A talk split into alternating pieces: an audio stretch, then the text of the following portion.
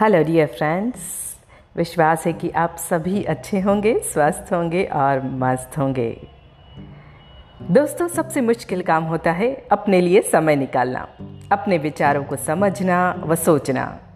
अगर आपने सोचना शुरू कर दिया और अपनी सोच को एक सकारात्मक दिशा दे दी, पॉजिटिव डायरेक्शन दे दिया तो यकीन मानिए जीवन में आपको सफल होने से कोई नहीं रोक सकता। कहते हैं what we believe we become जैसा हम सोचते हैं, जैसे हमारे विचार हैं, वैसे ही हमारा भविष्य निर्धारित होता है, वैसा ही हमारा जीवन बन जाता है। इसीलिए अपनी सोच को शक्तिशाली बनाएँ।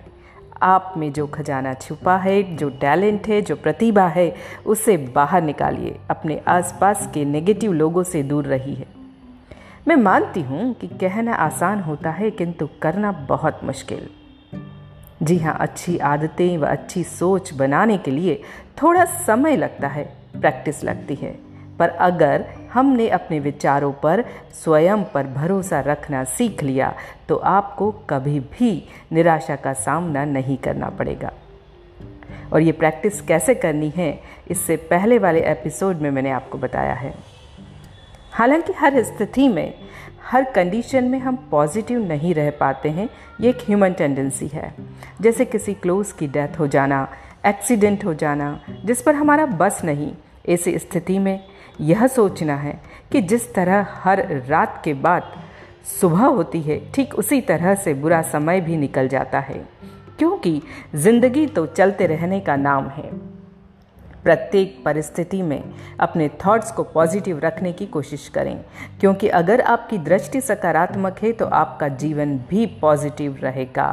जिस नज़र से आप दुनिया को देखेंगे ना, उसी नज़र से दुनिया आपको दिखाई देगी। जैसे हम अगर रेड कलर का, लाल कलर का चश्मा पहन लें तो हमको हर जगह सभी चीज़ें लाल नज़र आती है। हरा चश्मा पहन लें तो चीज़ें हरी नज़र आती हैं। ठीक उसी तरह से अगर आप पॉजिटिव हैं तो आपको अपने आसपास की चीज़ें भी हमेशा पॉजिटिव दिखाई देंगी। याद रखिए मेरे दोस्त, ना किसी से ईर्ष्या, ना किसी से होड़। मेरी अपनी मंजिलें, मेरी अपनी दौड़। चलिए एक छोटा सा एग्ज़ाम्पल लेते हैं। आज नॉर्मल लाइफ में हम देखते हैं कि जब भी कोई इंटरव्यू देने जाता है तो उसमें एक्सपीरियंस वाले लोग भी होते हैं और फ्रेशर्स भी होते हैं। ऐसे ही एक फ्रेशर एक कंपनी में इंटरव्यू देने जाता है। कंपनी के सीईओ ने सभी डॉक्यूमेंट्स चेक करने के बाद उससे कहता है कि आपको कितने साल का एक्सपीरियंस है? तो वो युवक बोलता है कि सर, अनुभव तो मेरे पास नहीं है क्योंकि मैंने अभी अभी पढ़ाई ख़त्म की है। लेकिन अगर आप एक मौका देंगे तो मैं आपको निराश नहीं करूँगा। पर सीईओ उससे सहमत नहीं होता है और वो दूसरे उम्मीदवार को बुलाता है। यह युवक निराश होकर वहाँ से चला जाता है। बहुत ही डिसअपॉइंट होता है। कई साल बीत जाते हैं। एक बार यही कंपनी जिसमें यह व्यक्ति इंटरव्यू देने के लिए गया था, यह कंपनी घाटे में जाने लगती है। धीरे धीरे लॉस इतना बढ़ जाता है कि कंपनी बेचने की नौबत आ जाती है। काफ़ी खोजबीन के बाद एक बिजनेसमैन इस कंपनी को खरीदने के लिए तैयार होता है। सौदा पक्का होने के बाद इस कंपनी के सीईओ ने बिजनेसमैन को कॉल किया और कहता है हमारी डूबती कंपनी को खरीद कर आपने हमारे ऊपर बहुत बड़ा एहसान किया है। हम आपका ये एहसान जीवन भर नहीं भूलेंगे। तो बिजनेसमैन क्या कहता है? वो कहता है, हमने आपके ऊपर कोई एहसान नहीं किया है, बल्कि आपके एक एहसान का कर्ज अदा किया है। तो सीईओ को काफ़ी अचरज होता है, बहुत सरप्राइज़ होता है। वो बोलता है कि कब और कैसा एहसान?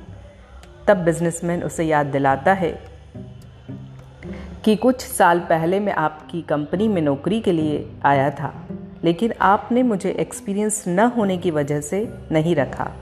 इसलिए मैं आपका एहसान मंद हूँ, क्योंकि अगर आपने उस दिन मुझे नौकरी दे दी होती तो आज मैं इस घाटे की कंपनी में नौकरी कर रहा होता।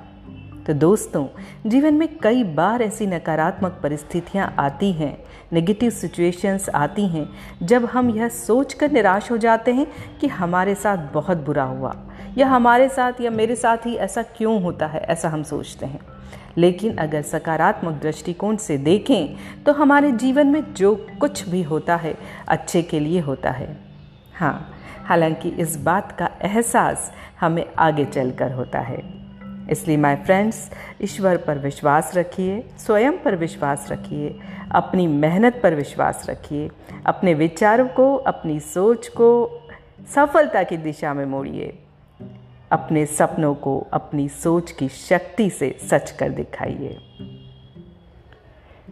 All the best thank you so much